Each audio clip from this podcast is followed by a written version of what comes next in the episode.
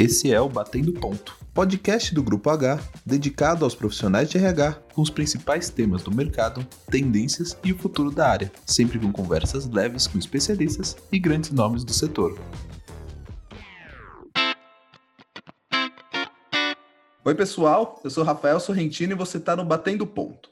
Hoje a gente vai falar sobre a relação das empresas após a crise da Covid-19. Como que vai ser no futuro e como as empresas têm que buscar essa relação melhor com seus talentos.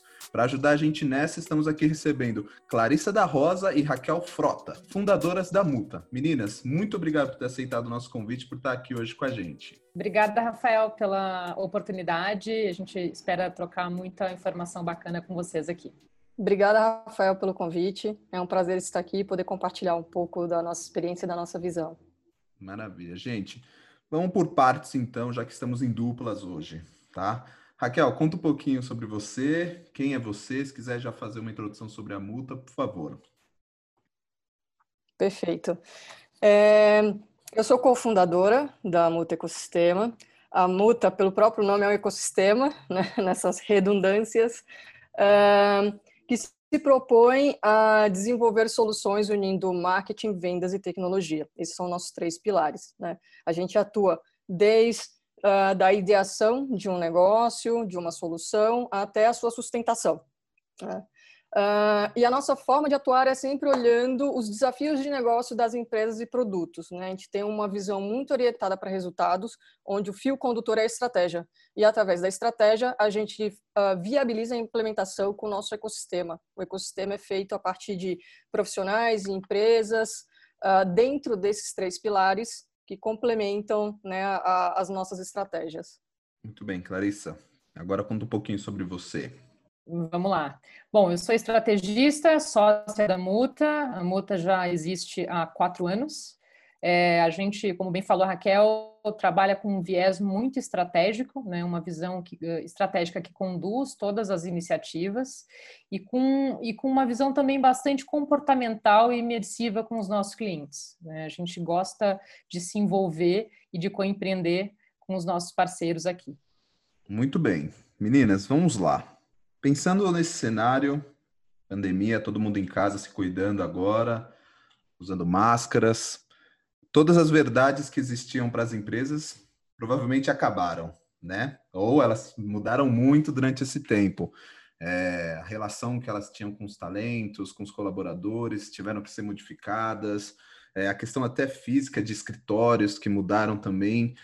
Pensando no que pode acontecer depois que a gente tiver alguma resolução, algum cenário um pouco melhor, mais confortável para todo mundo, agora voltando para os escritórios, algumas empresas, como que vai ser essa relação das empresas com seus colaboradores, com seus negócios, estratégias e tudo mais? O que a gente tem visto, né, não só de experiência com clientes, mas inclusive de notícias que saem no mercado, né, que tem muita empresa já definindo que, independente de como melhore a situação da pandemia, né, elas continuarão com home office, né? Então, a partir disso, a gente afirma que já está mudando e continuará mudando essa relação entre os colaboradores, principalmente em manter, né, essa relação digital, mais digital, o contexto da gestão. E a gestão no home office, ela requer uma gestão mais próxima, apesar da distância, né, ela requer que você, como líder, esteja com mais contexto, né? Dê mais contexto aos seus funcionários, aos seus grupos, crie dinâmicas e formas de você ter algumas rotinas de contato, de reuniões virtuais, né? Não existe uma regra de qual é essa melhor frequência, né, dessas reuniões, mas a gente tem visto em algumas empresas tanto todo dia 5 minutos, essas reuniões para dar esse contexto, tanto de trabalho quanto também para saber se a pessoa está bem emocionalmente, né? Quanto também já vimos casos em que uma reunião uma vez por semana de time tem funcionado.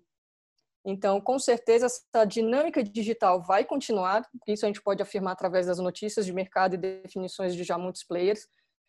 Então, essa dinâmica digital demanda e já tem demandado também e vai sustentar essa necessidade desse contexto, dessas dinâmicas, né? Essa mudança de rotinas, de atividades que antes você conseguia fazer no escritório, de falar 5 minutos no cafezinho, de passar na mesa de alguém e dar um oi, você hoje tem que adaptar tudo isso para as plataformas digitais.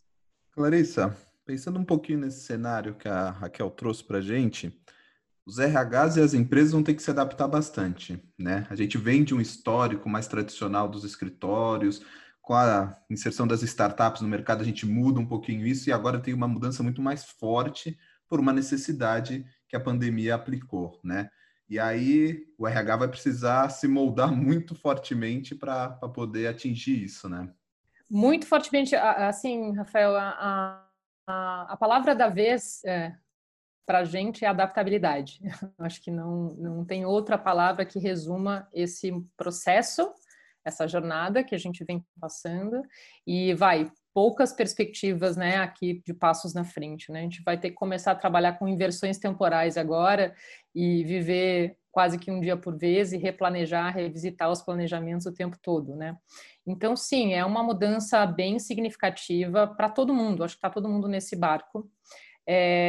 Assim, eu tenho convicção de que até pelo trabalho de campo que a gente faz imersivo com os nossos clientes, né, e parceiros, e essas visões de mercado, pesquisas, essa apontamento de tendência, essa adaptabilidade passa por uma reumanização dessas relações, né? Então, colocar essa pessoa, né, o departamento de gente no centro e olhar para necessidades que são muito latentes ali desse colaborador, né? Então, estimular protagonismo, criar espaços, aí, ações, programas de acolhimento para que a gente consiga trocar, né? Porque é importante esse senso de humanidade ser despertado através de um coletivo, de uma troca, né?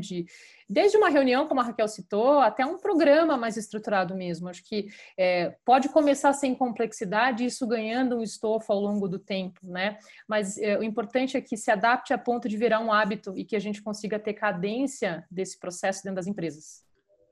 Eu acho que um ponto importante que a Clarissa trouxe, que é essa questão da comunicação, né? A gente vem falando bastante aqui sobre os RHs, como eles devem atuar, e aí um ponto principal é, primeiro, reconhecer e conhecer a cultura da sua empresa e o perfil dos seus colaboradores, né? Então, muito disso de entender se ele está bem, se ele está confortável, como está a saúde dele, física e emocional, é importante.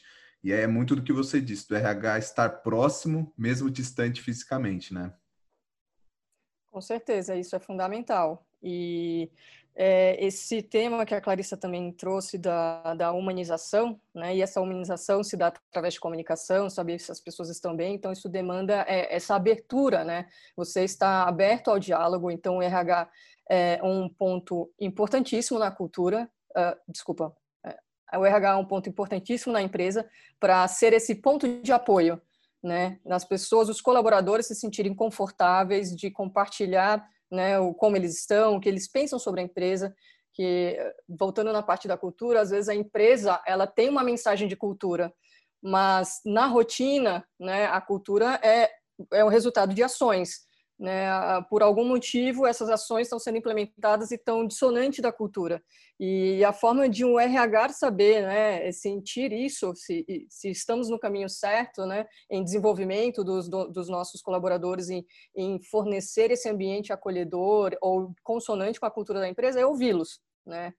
E dentro de ouvir tem várias formas, tem desde realmente conversas pessoais ou virtuais, não importa, mas conversar direto, ou você usar plataformas que disparem pesquisas para captar qual é o clima organizacional da empresa, formulários também, Excel, enfim, independente da ferramenta, é você construir as formas e ter esse diálogo aberto. O RH é um papel fundamental para criar, né, esse ambiente e disseminar essa cultura que a empresa realmente quer que seja disseminada na empresa, né? Com certeza, a gente tem tratado muito disso, de como a cultura tem total ligação com as ações e que precisa de um engajamento que vem desde a liderança até a base e hierárquica, vamos dizer assim, da sua empresa, né? E aí, Clarissa, eu vou até pegar um gancho no que a Raquel falou sobre essas ferramentas, né? Pensando um pouquinho nos cuidados que o RH pode ter, principalmente no momento pós-pandêmico, né? Que a gente vai ter e que a gente nem, às vezes, nem imagina como vai ser ainda, mas que a gente tem algumas sensações agora, que algumas empresas já voltam para os escritórios e tem toda uma questão de segurança e que o engajamento do colaborador também está muito relacionado à saúde dele. Pensando nesses cuidados, que caminhos que talvez o RH pode seguir para se conectar de forma genuína com seus colaboradores, né? E sem abrir mão também do negócio dele, da empresa, porque a gente entende que as duas coisas têm que caminhar juntas, né? Bom, nesse contexto... A gente acredita muito que a saúde mental é algo importantíssimo na pauta do RH, né? Então, iniciativas voltadas para zelar pela saúde mental dos colaboradores, elas urgem, prioridade organizacional, né? Então, acho que olhar para esse caminho, criar esses espaços de acolhimento significa ter momentos, programas, reuniões, bate-papos, ter essa troca, essa escuta ativa com os seus colaboradores, essa escuta despreocupada com julgamento e sim de ouvir, de compor, né? São ferramentas, são recursos importantíssimos, né? Então, isso pode ser feito de forma individualizada, de forma coletiva, a gente pode criar reuniões ali, mas não com o intuito de burocratizar, e sim de sensibilizar todo mundo, de promover essa troca de experiências, não só profissionais, mas também pessoais, porque eu sou, afinal, né, eu sou um ser humano ali, que estou numa condição de trabalho, então eu tenho uma troca, eu tenho dores, eu tenho ansiedade, então essas dinâmicas criadas em espaços de tempo, seja um café da manhã, seja um brunch, seja o nome que a gente der para isso, um happy hour, como já tem esses ritos, né, bem empresariais no presencial, a gente vai precisar criar esses ritos à distância. E aí ter essa troca, essa interação, buscando esse equilíbrio, essa questão da ponderação com o isolamento, do olhar para como as pessoas estão e a saúde mental, criar programas também de acesso com profissionais, né, que olhem para essa questão da psicológica, né, atendimento psicológico, desde momentos de pausa no dia com respiração, meditação. Nós já temos exemplos aqui de dinâmicas criadas, né, com pausas meditativas, dando ali ferramentas para os colaboradores para que eles consigam olhar recursos internos, né? Como é que eu posso combater toda essa ansiedade despertando alguns recursos internos que eu tenho na minha mão, né? Parar para respirar, tem uma técnica específica, gerar um lembrete para que eu consiga ter esses minutinhos comigo, ficar um pouco mais consciente, mais no presente. Então, isso envolve meditação, isso envolve mindfulness, isso envolve um framework, isso envolve um lembrete, é um café da manhã. Então, são vários recursos aí que a gente costuma modelar para tentar diversificar também essas interações e também isso não ficar muito maçante, né? E adicionando um ponto aí que a Clarissa trouxe, pegando o gancho aí um pouco sobre programas voltados para a saúde mental, esse acolhimento, humanização, é que encarar também esses programas não como ações pontuais devido à pandemia, né? Até porque o tema da saúde mental no Brasil e a preocupação sobre, né, o índice de ansiedade, de burnout, ele não é recente, ele não é de agora. Né, a população vem crescendo o número, né, de pessoas ansiosas, segundo as pesquisas. Então, é olhar esses programas como programas de longo prazo mesmo, né? Visando um trabalho contínuo de desmistificar o tema saúde mental, quebrar um pouco dos tabus e dos preconceitos e entender que isso tem um impacto em produtividade e qualidade de vida diretamente ao colaborador. Até porque, né, o que desencadeia a saúde mental não, é uma mão de via dupla, né? Tanto quando você tem alguma coisa em casa, né? Porque nós somos uma pessoa, como a Clarissa também trouxe. Então, se a gente tem questões em casa, isso afeta o trabalho afeta em casa. Então, o tema de saúde mental é importante independente do contexto, né? E é uma pauta que é importante você ser olhada a longo prazo, porque aí, falando sobre negócios, isso diretamente vai impactar nos resultados da empresa. Tanto de diminuir, por exemplo, índices de absenteísmo, quanto diminuir erros em produção, porque caiu a produtividade, e quando cai a produtividade, o teu engajamento, a tua concentração, você tem erros que, infelizmente, em alguns casos podem ser críticos.